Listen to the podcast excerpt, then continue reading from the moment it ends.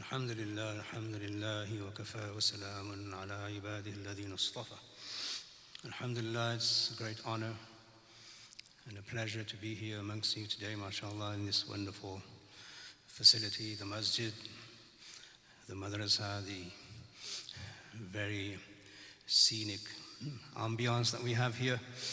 May Allah subhanahu wa ta'ala increase this masjid and the people who run it with nur, hidayah and tawfiq to do what pleases Allah the most, inshallah. Um, I think I will concede that um, I failed already because Maulana Tamim just took away everything I was going to say. So I concede defeat already. So I don't know how I'm going to pull myself out of this loss, but we'll give it a try, inshallah. Jazakumullah khair, Maulana Tamim. That was a, mashallah, outstanding presentation on sabr and shukr, inshallah. I don't want to preach to the choir. Alhamdulillah, you've heard so many ayat of the Quran, so many hadith that speak about sabr, etc. What I want to do is perhaps give us an idea as to how um, we see this theologically in terms of our aqidah. What is the aqidah that the Ahl Sunnah wal Jama'ah have with regards to shar? What's our point of view with evil? Because in the mind of the atheist, God is a terrible God because he creates evil and he creates misery and he creates destruction and he allows earthquakes to happen and typhoons to destroy people and he does everything that's pure evil. This is in the mind of an atheist. So, what we need to do is take a step back and try and understand the aqidah of the Ahl Sunnah wal Jama'ah on this issue. And Alhamdulillah, Allah subhanahu wa ta'ala gave tawfiq to our great ulama of the past that the ulama of the past, from the Sahaba, from the Tabi'in and those who followed them, they were experts. They were just great thinkers. And they did not back away from any challenge, whether it was intellectual, whether it was physical, financial. Okay. They faced challenges head on. They didn't run away from problems, they solved problems. So, in this great history of this great ummah, we have a discussion on this which goes back 1200 years, a time when this was before the dark ages of Europe. You know, the dark ages of Europe were very dark. But even before that, Muslims were discussing the issue of shar and khair in public, the issue of evil and good. We were discussing this, as I.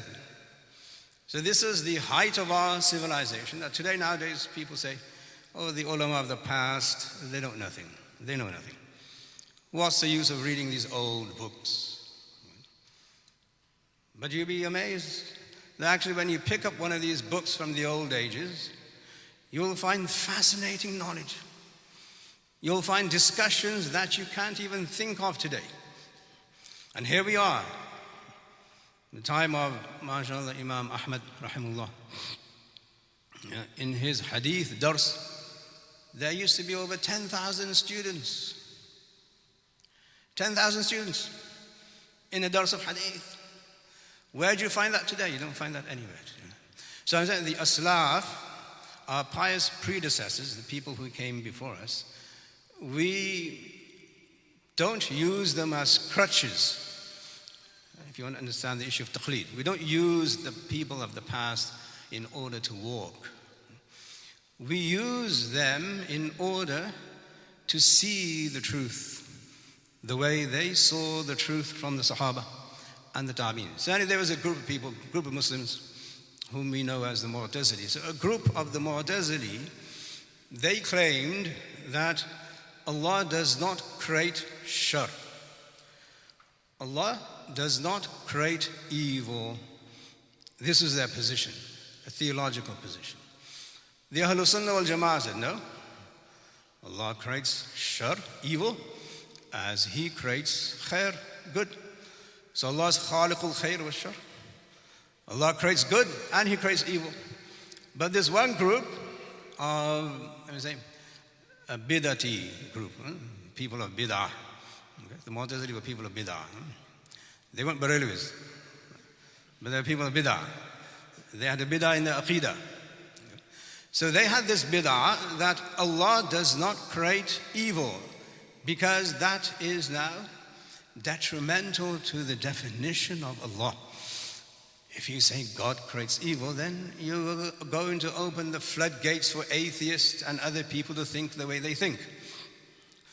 But as I said, our early ulama, they met challenges head on. And they said, no, Allah creates good and He creates evil. And that's in the Quran. That's in the Quran. قل أعوذ برب الفلق من شر ما خلق. It's very clear in the Quran that Allah creates shar. So then the question was, okay, then how do you explain shar, evil in the world? How do you explain it? Explain to me as a Muslim that I can believe that Allah creates evil. So this was the question. So the Sunni scholars, as I said, they didn't shy away. And they told us it's very simple. Said, What is that? That is called equal opportunity creation. Equal opportunity creation. What is that?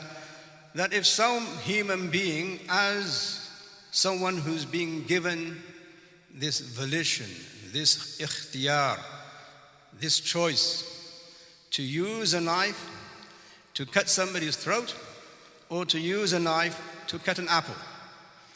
Allah will create both effects. He's not going to discriminate.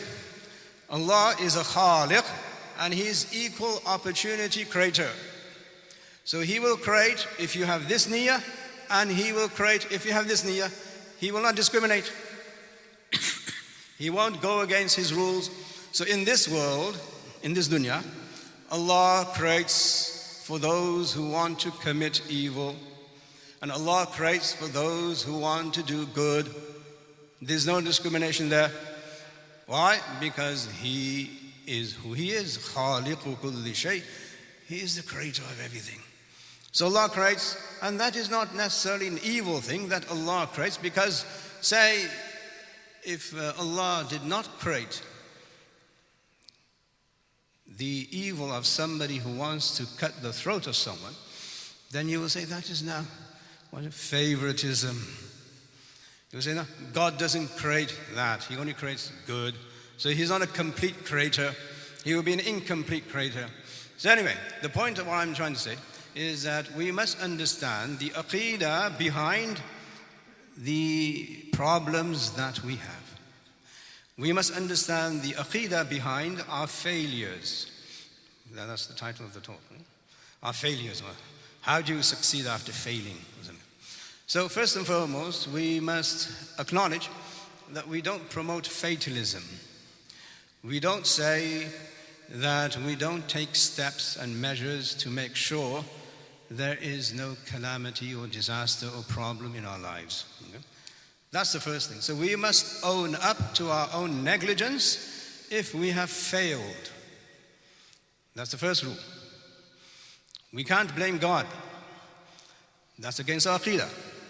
That's against our deed. So we say that let's take an introspect, look into our own actions. Okay, there was a business, I put so much money in, and I, my business failed. So what is that? Is that qadar? Is that fate? Is that something else? So for the Muslim, he must look into his own self and see where he failed. where he was negligent, where perhaps he should have done something differently. That's the first rule.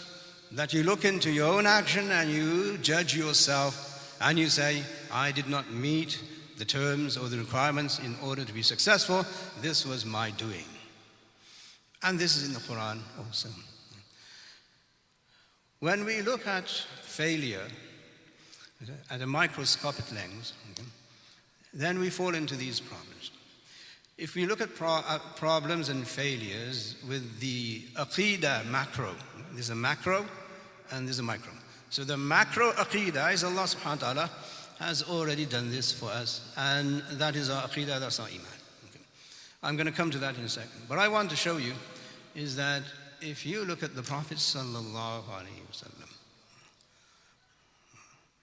in which he said that ma ahadun fi sabilillah mithla ma No one has been tested and hurt more than I have been tested and hurt.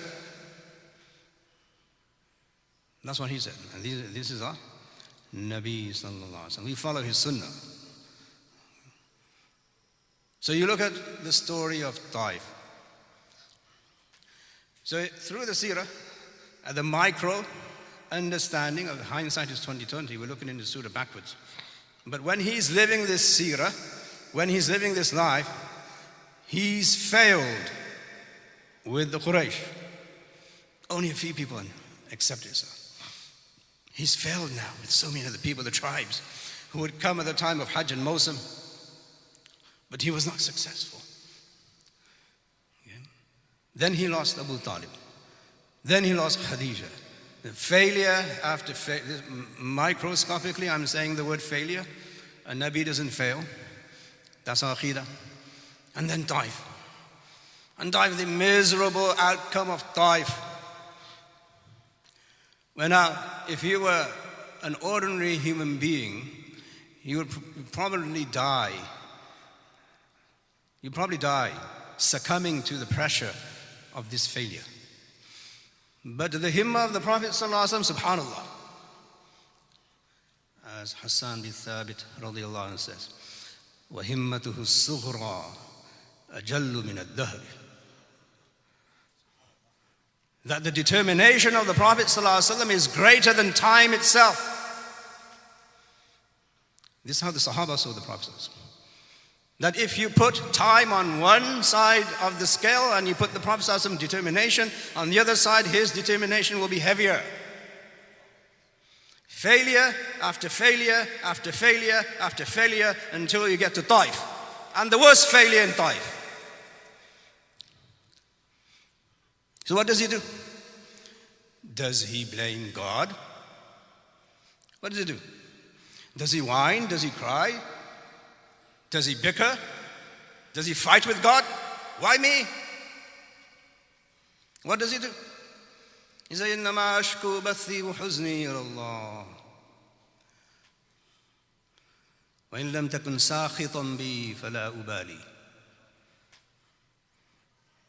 you want to hear about human failure? Read the seerah.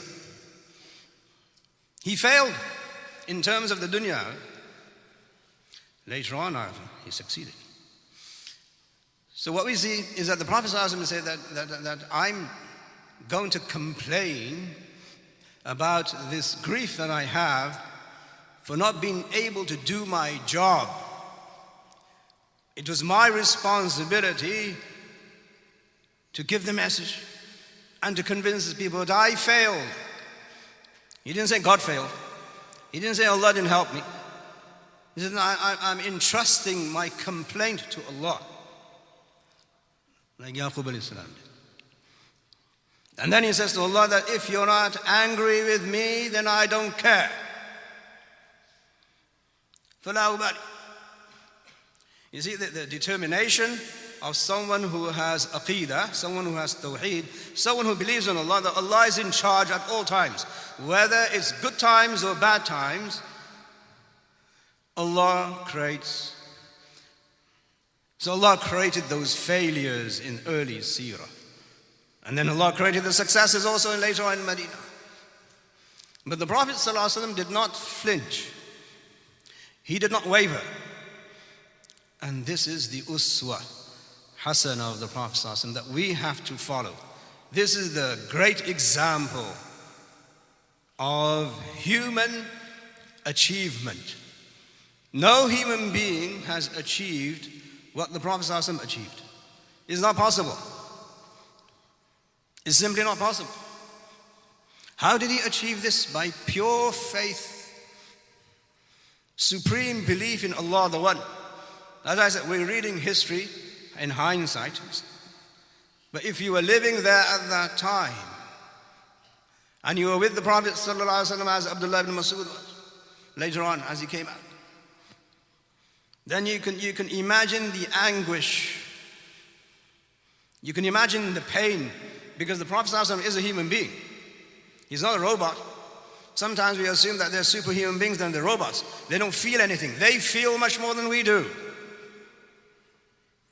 They feel the pain. They feel the anguish. They feel the suffering. They feel the loss. They feel the despair. What they don't do is that they don't lose faith. They remain firm, believers in Allah subhanahu wa ta'ala.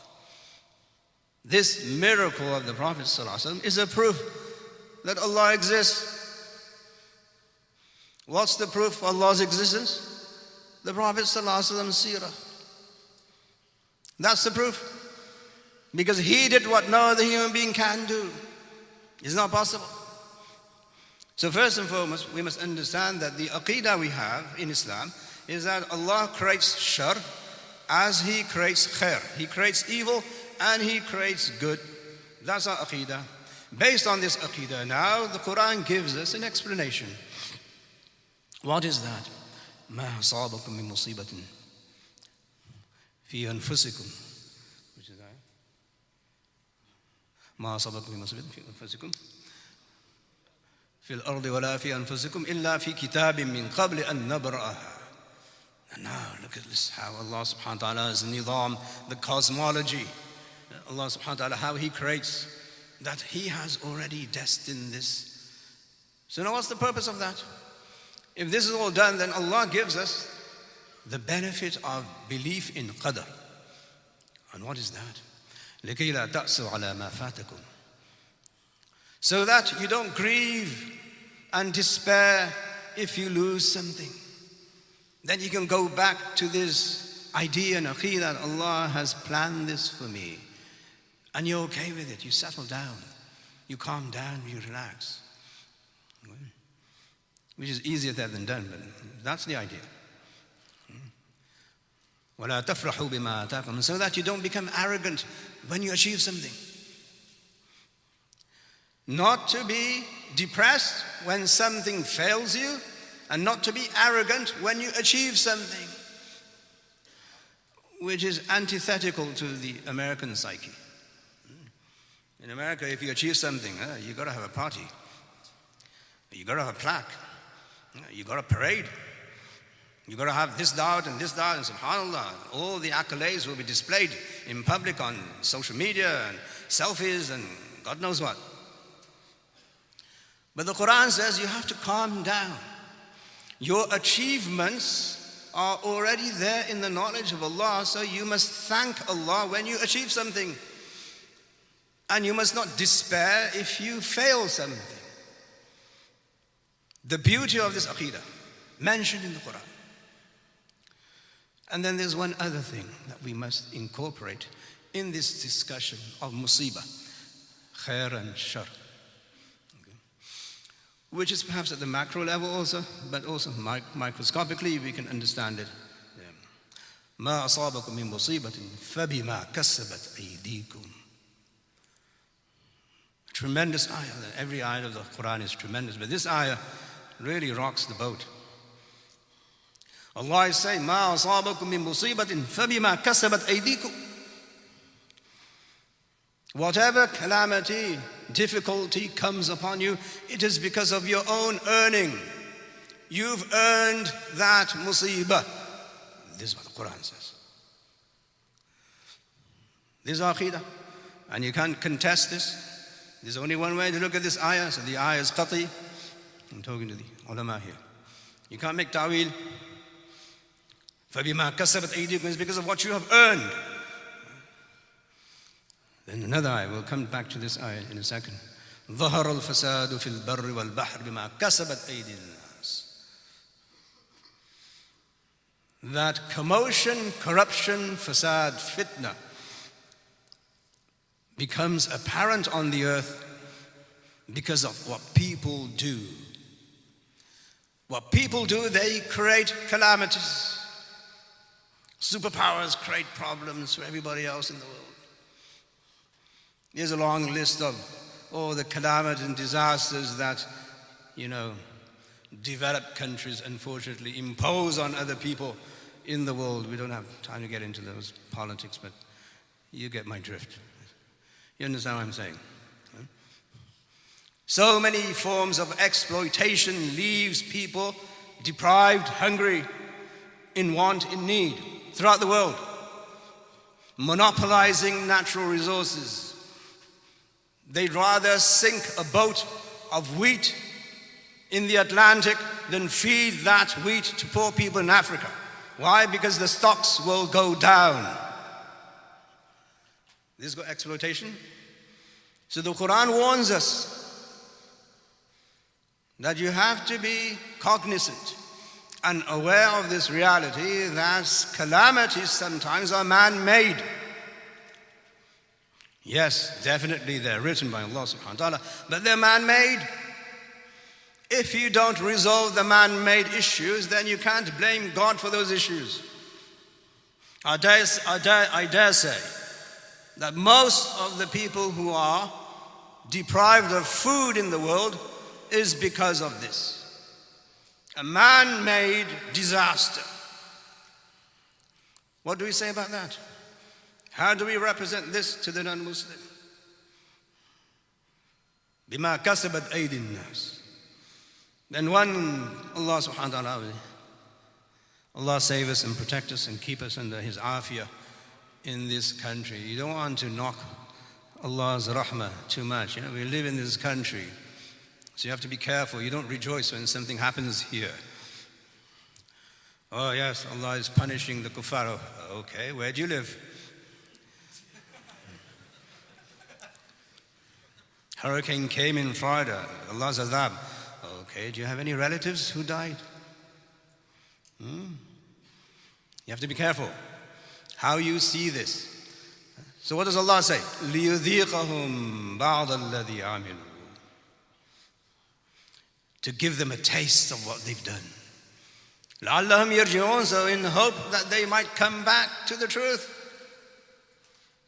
Allah is sending down these tests of earthquakes and no rain, droughts, and tornadoes, God forbid, hurricanes, and all these natural disasters that come upon people is bima kasabat aydikum. Is what, you, what your hands have earned. Is what you earn. Then Allah subhanahu wa ta'ala gives His rahmah also. ولو يؤاخذ الله الناس بظلمهم ما ترك عليها من دابة If Allah was to seize and capture people for their sins, He would not spare a single creature on earth. It's only because of Allah's hilm, Allah's eternal rahmah that He keeps the world alive, sustains the world. So, yes, Allah creates evil and He creates khair and good. Whatever there is, it's already pre recorded, and the reason we believe in that is so that we don't get ahead of ourselves if we accomplish something and we don't become depressed if we fail to do something. And thirdly, human beings must look at their own actions before they say whatever they say. As I said, if your business failed, then maybe you made a mistake somewhere. Go there, talk to somebody, talk to your accountant, talk to somebody, maybe your wife. She might give you an insight that you didn't have. Talk to people, and you will find that you made a mistake. Then you can't blame God. Yes, if you're patient there, Allah will reward you as Maulana said, which is immense. but you still have to correct the mistake you made so that you don't do it again. That's called being responsible. You have to be responsible. Take charge of your actions. Be responsible for your actions. Don't leave it to fate. Trust Allah. And then make tawakkul of Allah after you've used all the means to make sure you are successful. So, the way we see failure in our understanding of how Allah works is through the institution of Nabuwa. Now, if you look at all the Anbiya, if you look at all the Anbiya, you'll see ostensibly from the outside, initially they failed. As I said about the Prophet. But it's not failure in the eyes of the prophets, because they all know it's a test. They all know a test. And one test after another. And they endured, they persevered, and they had patience and they had sabr and they understood that Allah's rahmah, Allah's rahmah comes only after patience. And this is the way Allah subhanahu wa ta'ala proves to human beings that human beings can endure. They can be persevering. They can pursue now happiness and everything else through these difficult times. And then finally, one last note on this discussion is the issue of success. How do we define success in Islamic terms? What is success? Hmm? Maulana mentioned them. So Allah subhanahu wa ta'ala says, when we call the adhan, what do we say? Hayya al falah. You come to the masjid, so unless there's food in the masjid, I don't see any success. Where's the success in the masjid? Hayya al falah. Come to success. Is a falah. What is that falah? What is that success that Muslims believe in? It is abstract, it's not material. It is stored for the day of judgment. That's the falah. Allah subhanahu wa ta'ala says, قَدْ أَفْلَحَ مَنْ تَزَكَّى قَدْ أَفْلَحَ Indeed, the one who has purified himself has achieved success. But that's not in material terms. That's not according to the standards of the dunya. So you want to be in Forbes magazine, you want to be a billionaire and whatnot. So we don't measure success with the same yardstick as other people do. We measure success according to how Allah wants us to measure success. قد أفلح المؤمنون الذين هم في صلاتهم خاشعون إلى آخر الآيات the believers are successful because they inculcate these characteristics in their salat, in their persons, in their beings, in their transactions, in how they live themselves. They are successful. Mm-hmm. So the truth is that failure for a Muslim is temporary. It's not even relative, it is temporary. Whatever musibah, whatever failure you have, there's only two things you have to do. One is first, make sure you are not negligent and you did not cause your own failure. That's the first thing. Otherwise, you won't be responsible. And secondly, make dua for falah, the falah of the darain, as they say. Falah of both worlds, falah in this world, falah in the other world. So we as Muslims have, alhamdulillah, through our aqidah, how the early Muslim scholars dealt with the issue of khair and shar, how the Prophet ﷺ, through his seerah mubarakah showed us that this is how you appreciate how Allah subhanahu wa ta'ala is training you, how He's developing you. And ultimately, He will give you success, whether in this world or the world hereafter.